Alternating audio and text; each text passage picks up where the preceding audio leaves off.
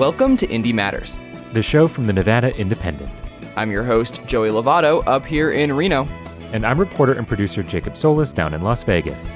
On this week's episode, former Democratic presidential hopeful Andrew Yang joins me and Riley Snyder to talk about his new political action committee that hopes to establish a new political party called the Forward Party.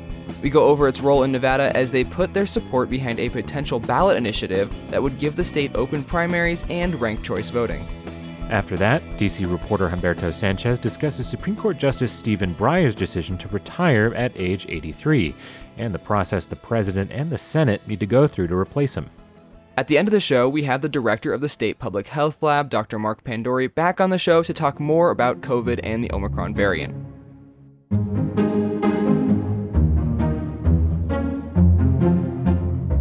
Nevada has seen a rapid shift over the past few years in which fewer people are registered as Democrats or Republicans, and more people are declaring themselves nonpartisan. In fact, people who are unaffiliated with either major party or are registered with a minor party recently eclipsed the size of either of the two big parties. But if you're not a Democrat or a Republican, you're not allowed to cast a ballot in most races in the primary election. That might change thanks to a proposed Nevada ballot initiative that would implement open primaries, which means that anyone can participate in a primary election, not just a member of the specific political party. It would also enact ranked choice voting, the process by which you rank candidates on a ballot instead of just voting for one. To talk more about this, assistant editor Riley Snyder and I sat down with 2020 Democratic presidential hopeful and Forward Party founder Andrew Yang, who is a big supporter of ranked choice voting and open primaries and a major critic of the two party dominance.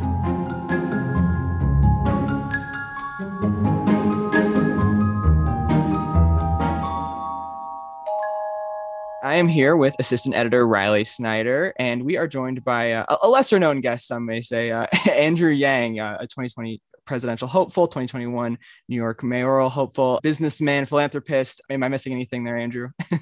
all around swell guy. Hey guys, how are you? Doing well. And so we're going to talk about about ranked choice voting, open primaries, the Forward Party, which is something you started recently. So I'm going to throw the first question to Riley here. Cool. Thanks so much, Andrew, for being on the podcast. We really appreciate it. I wanted to start with the Forward Party. So you announced the creation of this organization, movement, party a couple of months ago, back in the fall, kind of in conjunction with a book that you wrote. I guess for our listeners, can you start by explaining what sort of the goal of the forward party is and how it's sort of different from how we think and perceive of normal third parties in the, the political sphere? Sure happy to.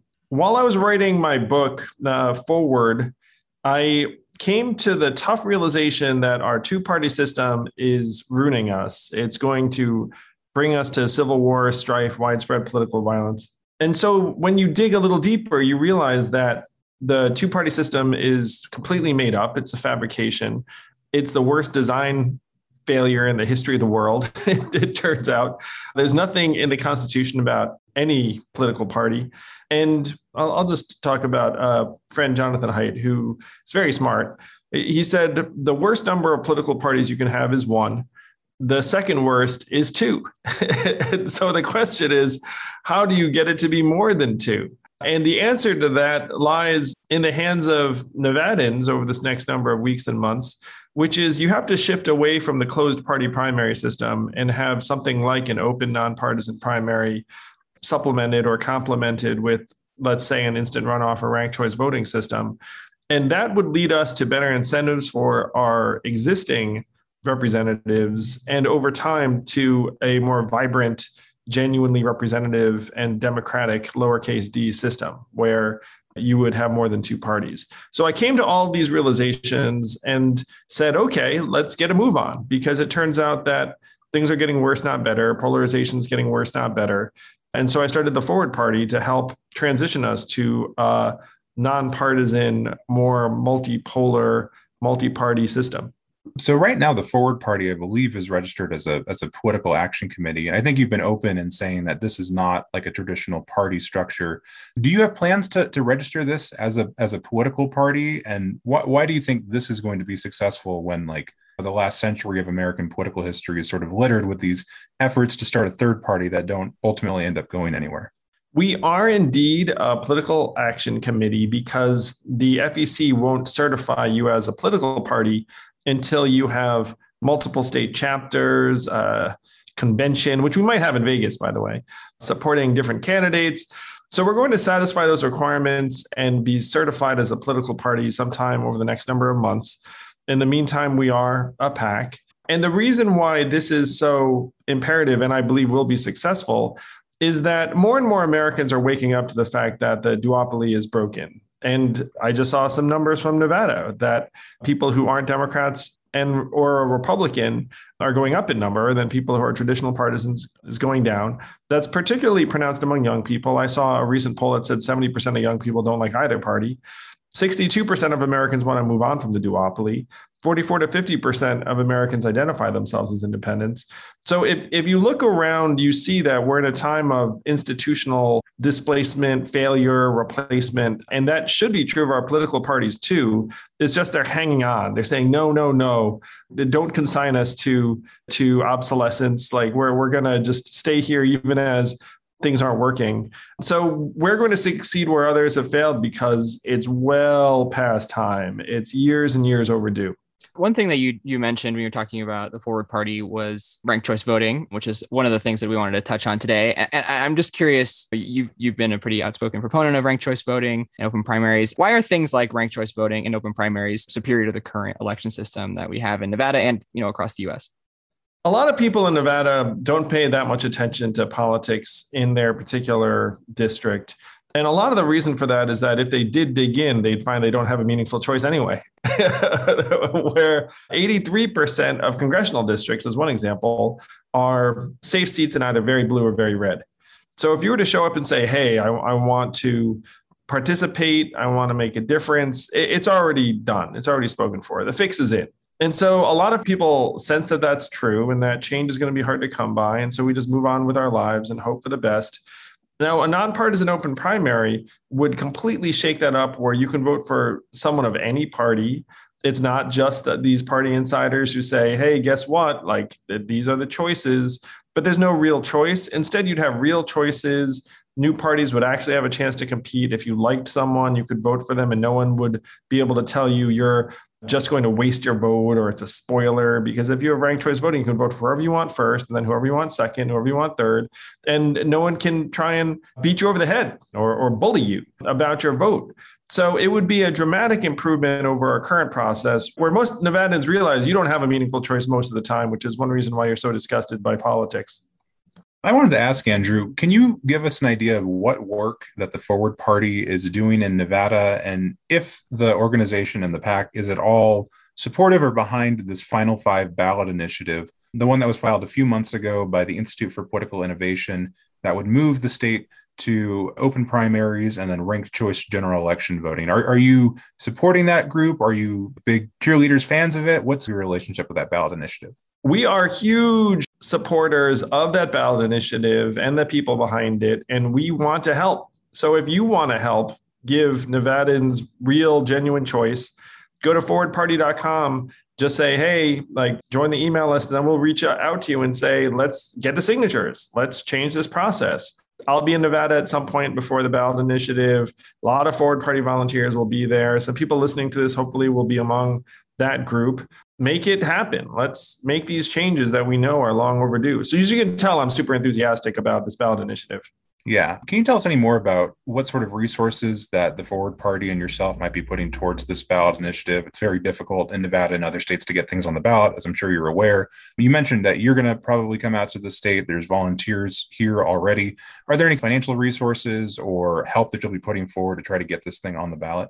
Oh, yeah, I'm sure we'll be doing everything under the sun. We'll spend money and resources and time. I'm going to suggest that if the goal is to get the signatures initially that that's something that you need volunteers for. You can pay people for it but i think people understand that it's better if it's actually just volunteers going out and getting it done.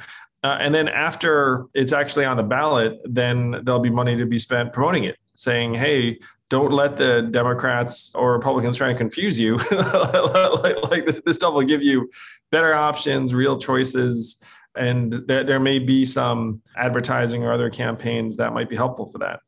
In Nevada, we were a caucus state. We, we've changed that recently, but, but caucusing and ranked choice voting are, are, actually pretty similar. Is there an advantage you see to ranked choice versus caucusing? Or do, I mean, people did not like the caucus here.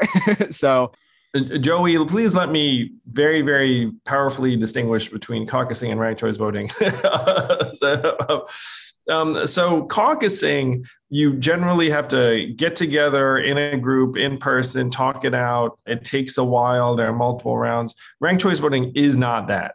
Ranked choice voting is you show up, there's a ballot, you say Riley one, Andrew two, Joey three, and you walk out and you don't talk to a soul. you, you, know what I mean? It, it just enables people to vote for multiple candidates gets rid of the spoiler effect, discourages negative campaigning, allows more people to have real choice.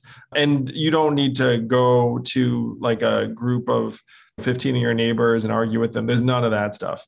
While we're on the topic of caucuses versus primaries, Nevada lawmakers earlier, or I guess last year, I forget it's 2022 all the time, passed a bill that would move the state from a caucus to a primary. We were just curious if we could get your opinion on that you had dropped out, I think, before the Nevada caucuses came up. But had Nevada been the first state in the nominating process for the presidential primaries, do you think you would have done well here? Do you think Nevada would serve that purpose of selecting presidential candidates better than Iowa and New Hampshire would? Wow, so freighted. I, you know, I've got a lot of friends in Iowa. I, I will say that um, Nevada makes a lot of sense as the first caucus state because it's more representative of the country at large. I, I, think there is something powerful about having a caucus initially or having at least a caucus somewhere in the mix. But if you're trying to get people's preferences, I'm not sure it's necessary that you retain the caucus specifically. I think something like ranked choice voting captures people's preferences and, and makes it less daunting because a lot of people find caucusing daunting. Are, are you planning on endorsing any candidates there in Nevada? Are any on your radar? Is the Forward Party as a whole thinking of getting behind anybody? we're going to be supportive of people that like this ballot initiative for sure. But so no one in particular at the moment.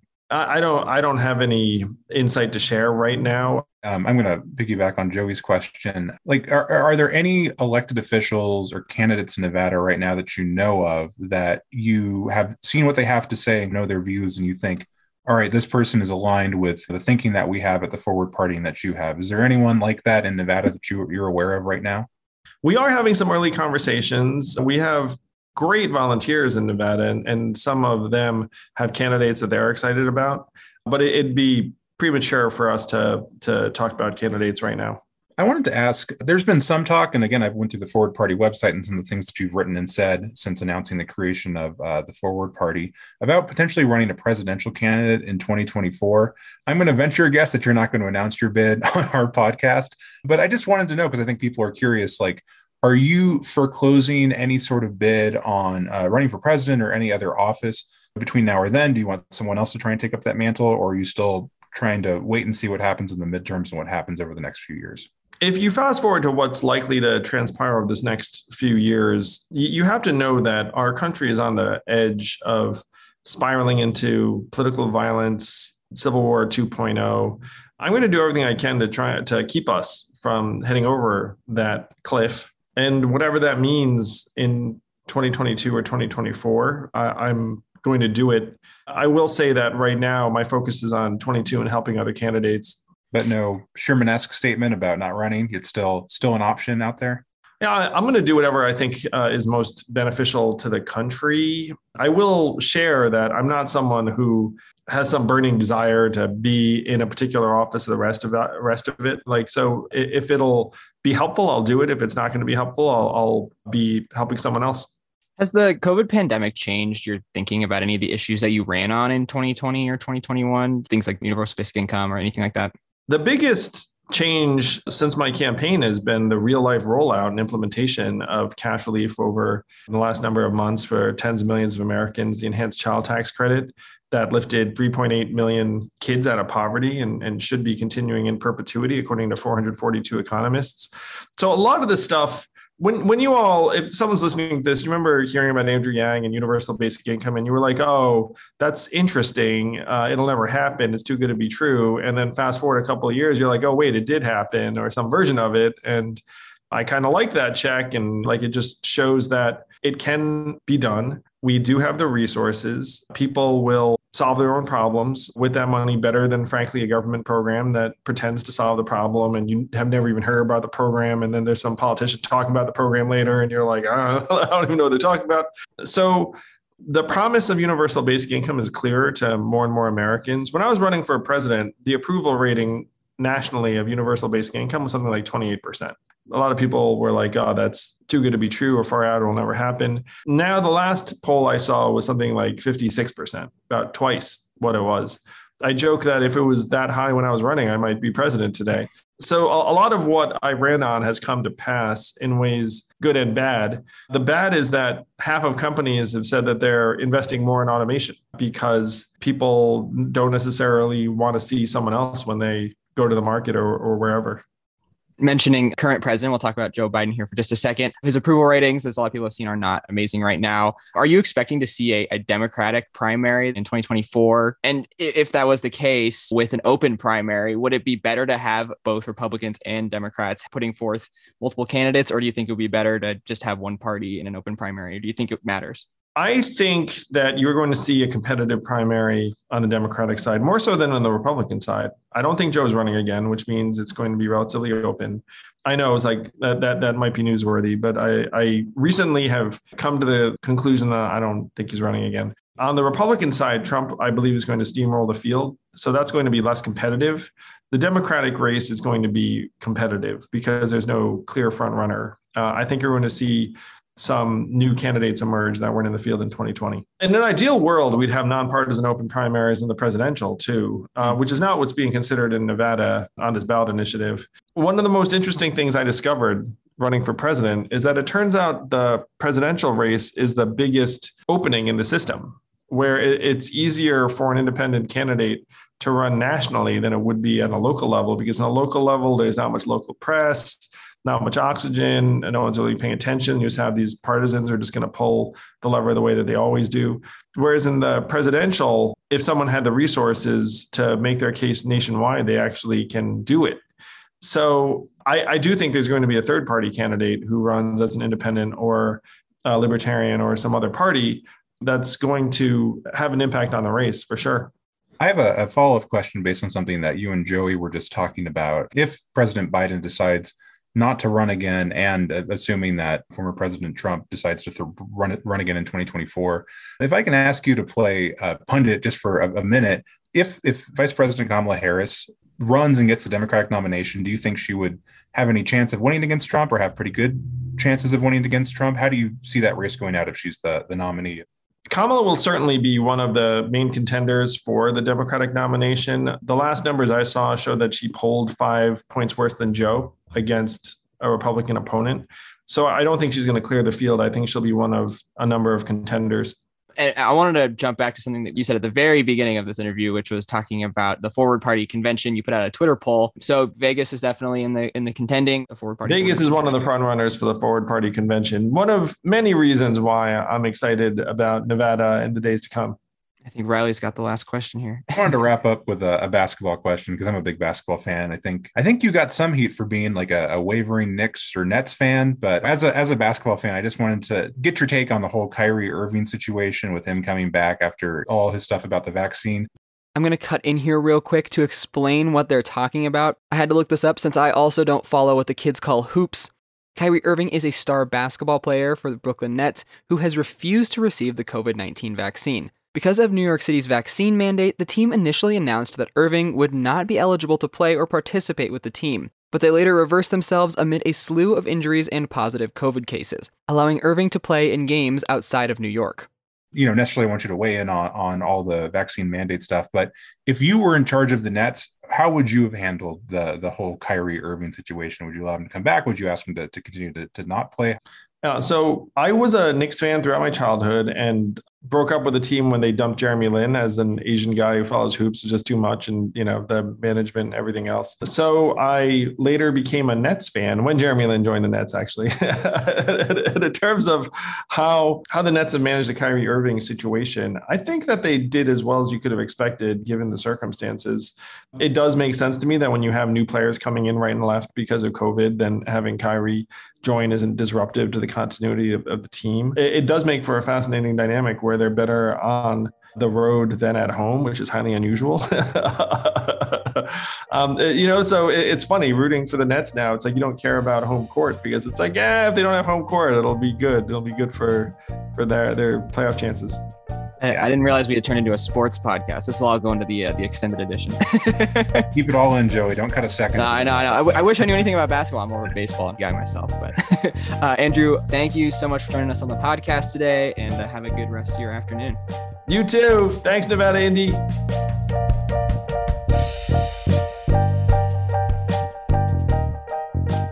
Right, well, I am here with our man in DC, Humberto Sanchez. Humberto, we always start with the weather, and it sounds like you have something fun to tell me about the weather this time. Oh, yes, there's a bomb cyclone coming. What, And, what does uh, that mean?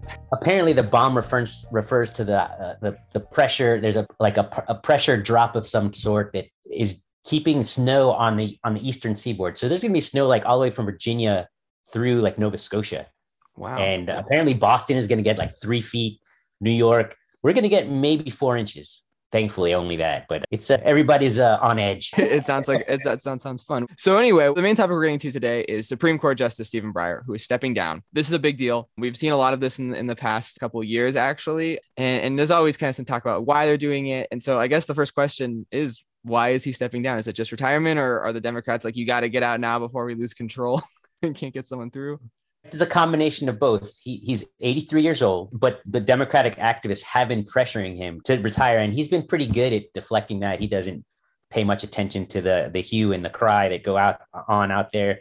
But he is cognizant of the fact that Ruth Bader Ginsburg died, obviously unexpectedly, and Donald Trump was allowed to make the pick, and that changed the ideological makeup of the court. So, with that in mind, he decided to step down and give Biden this pick. And just a side note, they they served together on the uh, Senate Judiciary Committee many years ago, and he also was chairman during his confirmation process when he first got picked to the court by Bill Clinton. And ironically, now he's president when he's retiring. So things have come full circle for the two of them. So how important is it for Breyer to be confirmed by the end of the calendar year here? First of all, there's a midterm election in November, and uh, if the Senate flips, if the Democrats lose control, they'll, they'll be pressure to wait. If we look back to when Mitch McConnell held up Merrick Garland's confirmation, which Barack Obama picked to replace former conservative Justice Antonin Scalia, he held off on that. He kept he blocked the, the president from filling that seat, and so if the Senate flips, there'll be pressure for Democrats to hold off. But beyond that, the window could close at any moment. It's it's very tenuous because just a few weeks ago, the Senate was had this voting rights package up, and they were going to hold a vote on it. And all of a sudden, one of the senators, Senator Brian Schatz, he got COVID, and he could not attend this vote because he was quarantining. So they had to delay consideration of that vote by a week, and they did that. But you can see uh, how tenuous it is, right? So you have the Democrats and Republicans right now are split 50-50 in the Senate, and also you have Dianne Feinstein, who's the oldest senator right now. She's 88 years old. Any kind of medical emergency can can really throw anything off. So it's it's vital that they act really as fast as they can. If the Democrats got a nominee through, how would that change the balance of the court? It wouldn't, right? It would, they would stay at, at a That's right. It, it, it would essentially stay the, the same. Some folks have said that it, depending on who they pick, it, it could push the liberal wing a little further to the left. So you'll see more split decisions. But you've already you're already seeing a lot. But essentially, there, there would be no no great change in the ideological makeup of the court. What potential roadblocks could the Republicans throw at this to, you know, delay it? They, they could slow down the process in the committee somewhat. I think maybe for a week or so. But but really, the die is cast on this. The GOP changed the rules to allow confirmation for uh, Supreme Court nominees by a simple majority of the Senate for Neil Gorsuch in 2017, who got Scalia's spot. And also, they also set the precedent for a quick confirmation with Amy, Amy Coney Barrett in 2020 to replace Ruth Bader Ginsburg. They they uh, confirmed her in 30 days from her announcement of her nomination to being confirmed. So it, there's really no stopping it. So you'll see the, the, them try to put up a good fight in the committee and try to show that these the judges are too liberal, or, or they'll take some issue with it. They'll try to exact some kind of pound of flesh. They'll they'll see political advantage in trying in trying to hold this up or trying to make a big play of holding it up. But really, they, there's not much they can do. So, how will Breyer stepping down and a nominee being put forward? How is that going to affect uh, Catherine Cortez Masto's reelection bid? Well, her, her likely opponent, Adam Laxalt, is, is already framing the issue as uh, her being a rubber stamp for, for President Biden. To be fair, both senators have voted for most of Biden's nominees, except for a very few. Mm-hmm. And so we'll see if that resonates with voters. Looking back to 2016, nominating conservative Supreme Court justices was a motivating factor for uh, the GOP. So we'll see what happens, but uh, that's what they're they seem to be doing right now.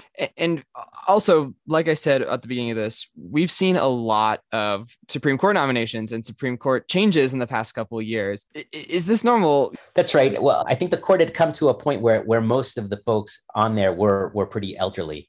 And so that happens periodically, right? Because people are, are lifetime appointments and people usually stay there until they can't either work anymore or they do die. And so now we've reached one of these points in time where the older ones are departing for one reason or another. And in those replacements, that changes how the court is operating in terms of how they vote, what part of the ideological spectrum they fall on. And so right now, because Donald Trump got to pick three appointees, that changed up how the court votes and where it falls on the ideological spectrum. In this case, we're not going to see that change, right? It, this is essentially going to be a liberal judge for a liberal judge. So it probably won't be as knockdown, drag out as it was with, say, Brett Kavanaugh, where that, that was a very divisive nomination process. And so, who is on the shortlist for the nominees?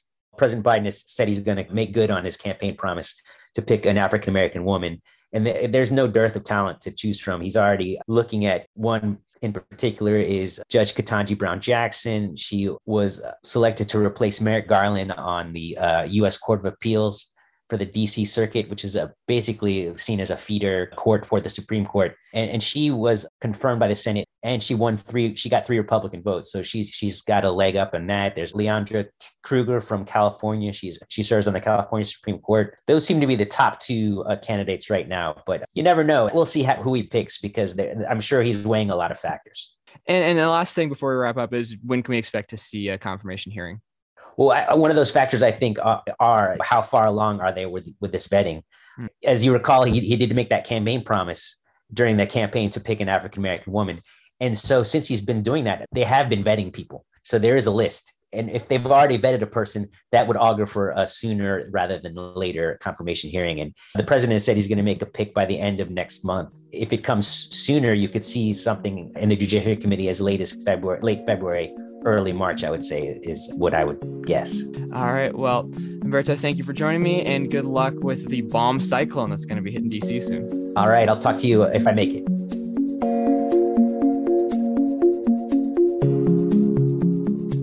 Reporter Tabitha Mueller and I talked to Dr. Mark Pandori, the director of the State Public Health Lab, a few weeks ago about the COVID testing shortages, the Omicron variant, masks, and a slew of other things. Now we've got a little bit more of that interview. We start by asking him what the future looks like as COVID becomes a part of the yearly cycle of viruses. Well, it means that the threats that you invisibly face, generally in the winter time, believe it or not, are that list of threats is now larger. And there's a new reason for you to be concerned and to get a shot every year. We all know, like for influenza, we do this we've been doing this every year. It's just that it hasn't been like popularized. Like every year, what do you see outside of Walgreens or CVS? A mm. sign that says, come in and get your flu shot.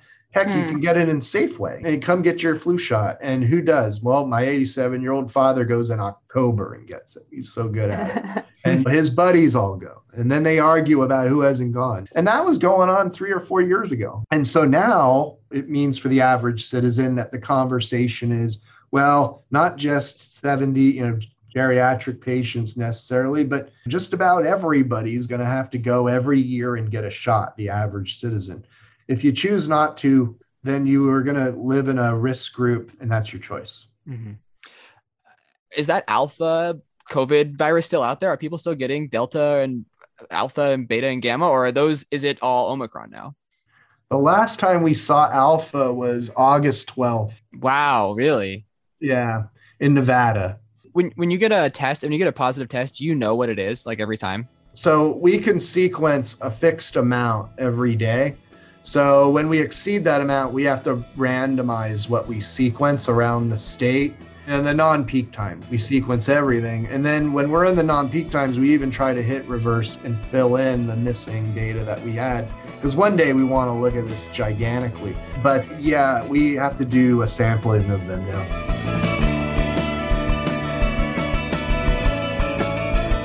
Thank you for listening to this episode of Indy Matters. We'd like to thank Andrew Yang, Riley Snyder, Humberto Sanchez, and Mark Pandori for being on the show this week.